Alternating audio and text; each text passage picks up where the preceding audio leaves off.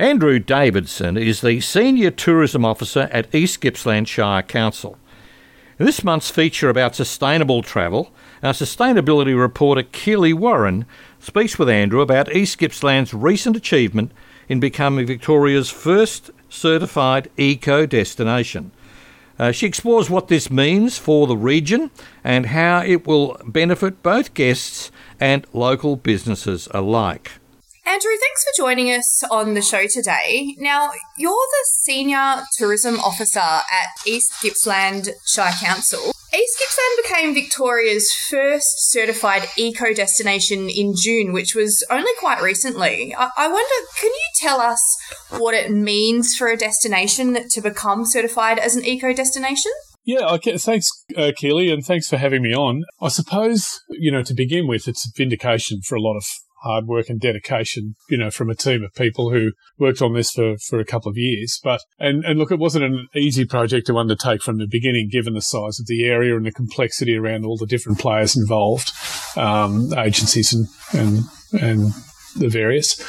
Um, but nothing worthwhile is easy. And, you know, add to that lockdown challenges through COVID. But from the beginning, we sort of recognized that we had a space of 22,000 square kilometres. And as a shire, we really only managed a small portion of that. So, um, you know, most of the shire is either national park or crown land or large bodies of water, for example. Most of it, you know, a lot of it anyway, is quite remote. And so it was really, you know, what what had to happen there was we sort of had to herd up all the cats and get everybody on the same wavelength to work towards achieving this goal. And through that process there, you know, we discovered that all of our stakeholders were actually doing great things in sustainability, whether it be Parks Vic or Department of Energy, Climate Change Action, as it's called now, Destination Gippsland and GLAWAC, which is our First Nations representative body. All of these organisations, including our own teams, you know, we were doing great things in the sustainability space, but nobody was really sharing anything. And so we're all working in silos. So one of the great outcomes for us was a stronger relationship between those various agencies. And, you know, and, and going forward, what we're looking for is hopefully a much more seamless and collaborative approach, you know, into the future. But all of this came out of the aftermath of the 2019 fires where, you know, large parts of East Gippsland were badly affected during the fires, including thousands of square kilometres of wilderness areas burnt. So this was viewed as an opportunity to sort of demonstrate that, you know, as our beautiful natural areas recover, as they always do, we will recover also and we'll come back much more, you know, resilient and have greater capacity for resilience through preparation and, you know, in a more sustainable industry and community. And so it's important to recognise this is not just about tourism, but a way of a new way of life for the for the local community, I think. And I think also, you know, it sends a message out there to the travelling public um, that you know we're a serious player in the nature based tourism space, and I think that's surely got to be a good thing, you know. Yeah. Yeah, absolutely. And I also feel yeah. that from the local business perspective, there's obviously a significant knock on effect for them as well.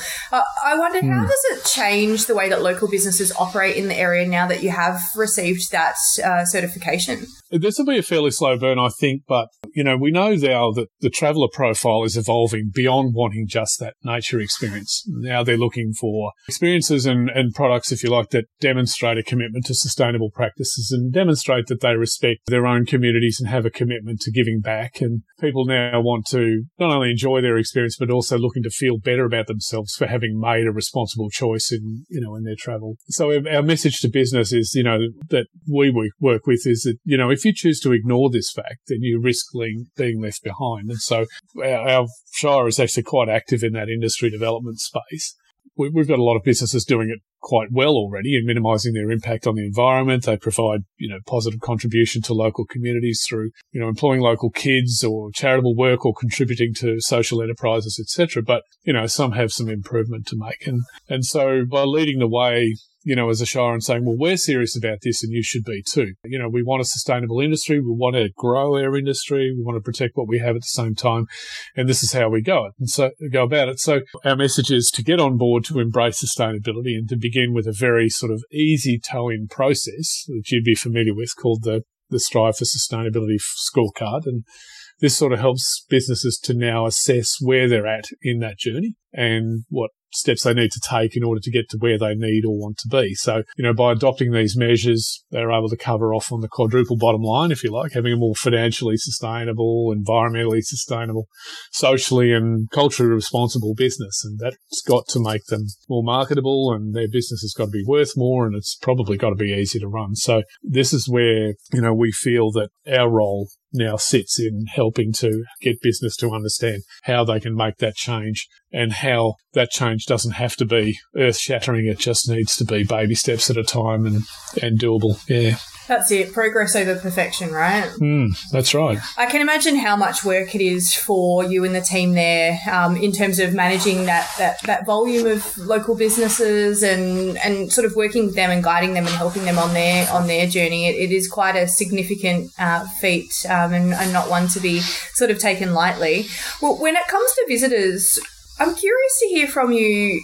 For them, what, what are the advantages of coming now to visit East Gippsland, what are the advantages to them that, that it is now certified as an eco destination? What does all this mean for the traveller? Well, I think, you know, as I mentioned before, that, you know, the traveller now looking for those sustainable options. I think what it does by having accreditation, I think what it does is establishes credibility around our practice. And, you know, and what we're, we're not only going out there saying we're a nature-based tourism destination that we care about sustainability.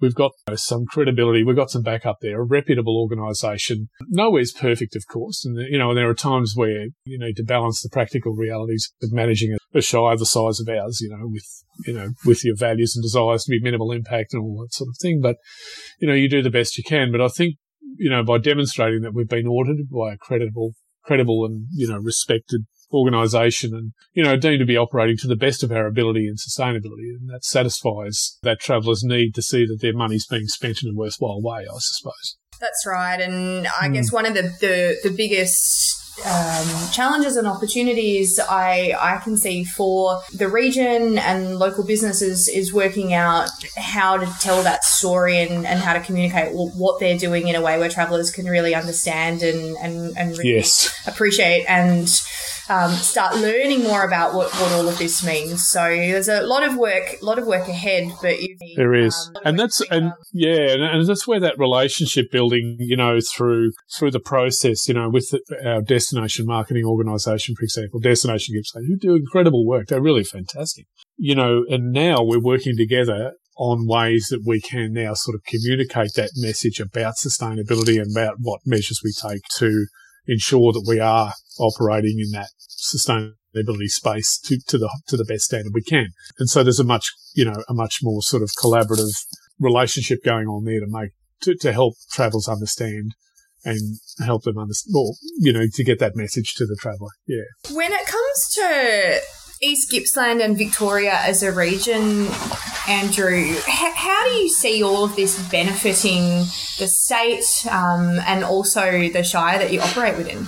Well, I would hope that, as I said earlier, it shows that you know we're a serious player in the nature-based tourism space, and you know that we can we gain greater exposure as a destination. But, you know, we're incredibly blessed in East Gippsland having the last remaining great wilderness area in Victoria, all located in Gippsland. So, you know, you take Croajingolong National Park, the Errinundra and the Snowy, all adjoining one another, huge, beautiful national parks, and then add Mitchell River Alpine and a myriad of smaller, lesser known national parks. It becomes an impressive collection of really stunningly beautiful and world class natural sanctuaries, uh, you know, with rich indigenous cultural heritage. So, well, I feel like we're largely undiscovered to many Australians, particularly outside Victoria and international travellers.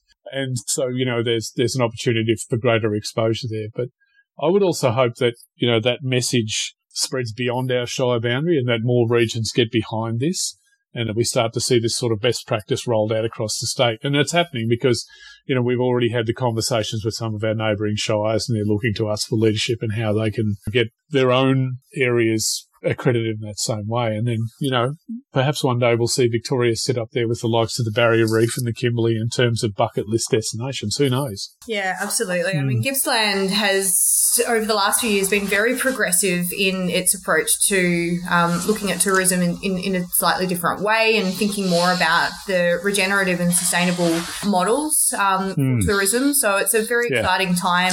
It's really testament to all the hard work that you and the team have done there. So yeah, e- excellent job, and, and I really appreciate you taking the time to join us on the show today. You're most welcome, Keeley. It was a pleasure. It was Keeley Warren there speaking with East Gippsland Shire's Andrew Davidson. This is the Travel Writer Show on J Air 88 FM in Melbourne.